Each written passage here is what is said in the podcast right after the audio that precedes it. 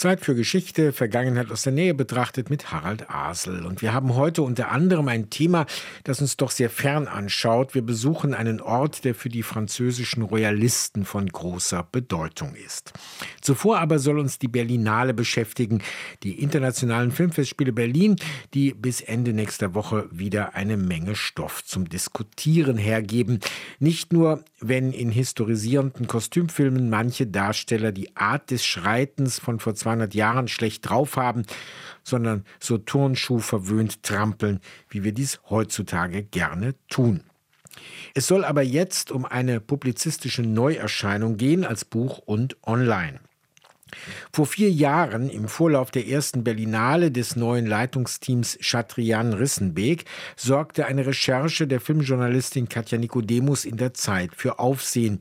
Es ging um das Vorleben von Alfred Bauer, des ersten Leiters der Berlinale von 1951 bis 1976. Alfred Bauer, Mr. Berlinale von ihrem Beginn an und eine wichtige Figur der Kulturszene der noch jungen Bundesrepublik, dieser Alfred Bauer soll nicht nur Mitarbeiter im Berufsverband der Nationalsozialistischen Filmkammer gewesen sein. Wie die Zeit berichtet, war Bauer der dritte Mann der NS-Reichsfilmintendanz, zuständig für Produktionsplanung die Ausrichtung der künstlerischen Gesamthaltung und für den Einsatz von Regisseuren, Schauspielern und Kameramännern. Die Quellenrecherche der Zeit macht deutlich, nach dem Krieg hatte Bauer seine Rolle verschleiert und im Entnazifizierungsverfahren gelogen. So die Berichterstattung damals bei uns im Programm. Es folgten mehrere Forschungsarbeiten des Instituts für Zeitgeschichte München-Berlin.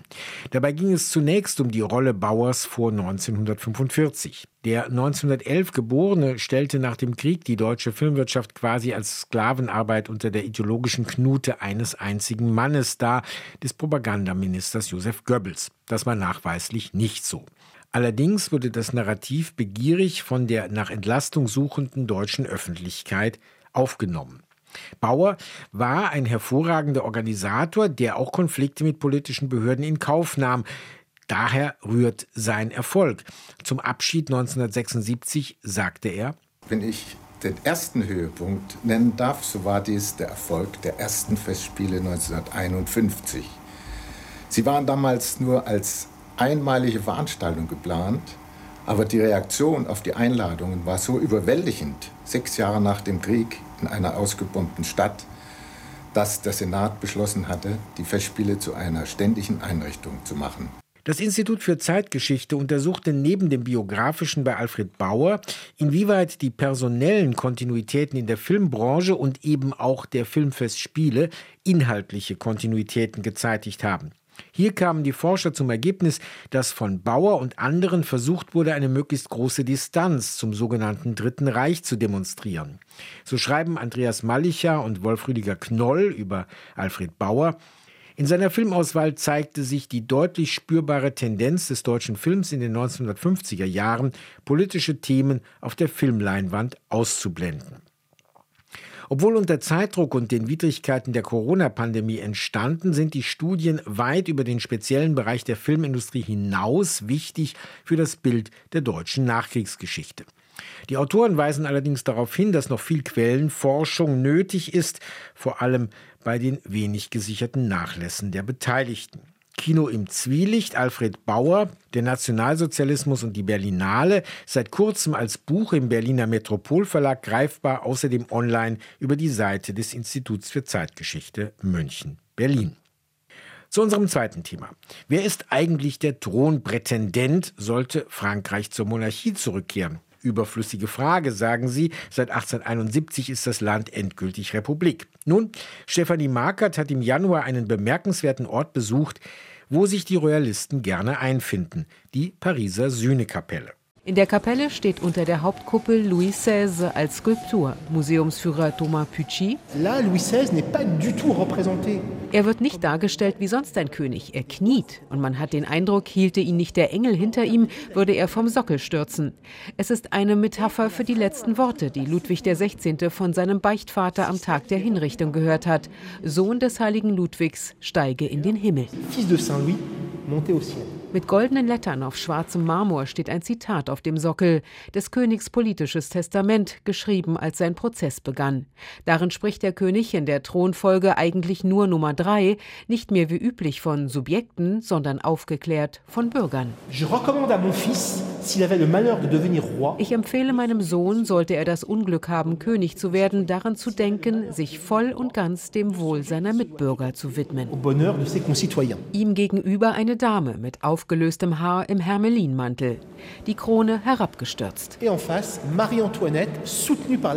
Hier haben wir Marie Antoinette gestützt von der Religion. Es gibt ein Mysterium um diese Skulpturen, denn sie wurden erst 1830 aufgestellt, als eine weitere Revolution die Bourbonen vom Thron jagte. Kurios. Marie Antoinette war wegen ihres Lebensstils verhasst, aber hier wird sie durch ihr Leid rehabilitiert. Ein Propagandawerk, das sie zur reuigen Sünderin macht. Wie die Kapelle entstand? Es war Ludwig XVIII., der die Erinnerung an seinen geköpften Bruder wiederbeleben wollte.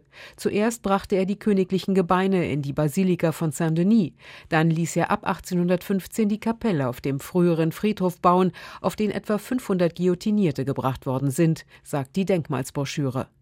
Die Revolution war vorbei, die Monarchie wiederhergestellt. Ludwig XVIII. beauftragt Top-Personal, nämlich Napoleons Architekten Fontaine. Der baut, umgeben von Grün, am Ende einer Grabsteingalerie einen tempelartigen Eingang und eine mehrkupplige Kapelle. Dieses Bauwerk sollte Buße sein für den Königsmord durch die Revolution. Damit ist es ein Monument der Konterrevolution und der Restauration der Bourbonendynastie. Deshalb gab es zwischen 1830 und 1914, als sie auf die Denkmalsliste kam, rund 20 Abrissprojekte. Il y a une vingtaine de projets de démolition de la chapelle. Für die Pariser Kommune war die Kapelle eine ständige Beleidigung, ein Protest gegen die Gerechtigkeit des Volkes. So steht es in ihrem Dekret vom 6. Mai 1871, das den Abriss anordnet. Wie aber wurde die Kapelle gerettet? Das schulden wir einem Nachbarn namens Jacques Liebmann, ein Händler, Abenteurer und als konvertierter Jude ein besonders eifriger Katholik. Er sieht den Aushang und setzt sich in den Kopf, die Kapelle zu retten. Weil seine Heimat an der Mosel von Preußen annektiert wird, besorgt er sich vom amerikanischen Botschafter in Paris Papiere. Damit gibt er sich als reicher Amerikaner aus und schlägt der Kommune vor, die Kapelle zu kaufen und sie in New York als Touristenattraktion wieder aufzubauen. Schließlich wurde die Unabhängigkeit der amerikanischen britischen Kolonien von Großbritannien im Frieden von Paris besiegelt. Da müsse man in Übersee doch dankbar in die Kapelle strömen. Liebmann rechnet vor, bei einem Dollar Eintritt habe er seine Unkosten nach drei Jahren wieder drin. Doch alles ist Schwindel. Er flieht sogar vor Journalisten der Times, indem er vorgibt, seine Geldbörse sei gestohlen. Die Wahrheit, er spricht kein Englisch.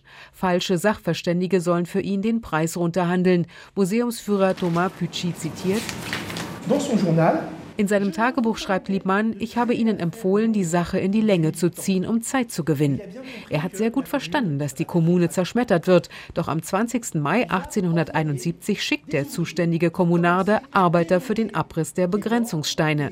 Einen Tag später aber beginnt die reguläre Armee aus Versailles, Paris zurückzuerobern.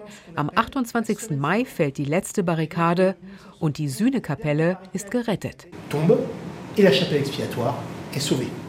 Und wer würde nun König von Frankreich, wäre es keine Republik? Es gibt drei Anwärter. Ludwig XXII., Louis Alphonse de Bourbon aus der Familie der Carpetinger, Johann IV., Graf von Paris aus dem Hause Orléans und bei den Bonapartisten Napoleon VII., Charles-Marie Jérôme Victor Napoleon Bonaparte. Mit diesem vermutlich nebensächlichen Wissen bedanke ich mich fürs Zu- und Weiterhören. Das war Vergangenheit aus der Nähe betrachtet mit Harald Asel. RBB 24 Inforadio vom Rundfunk Berlin-Brandenburg.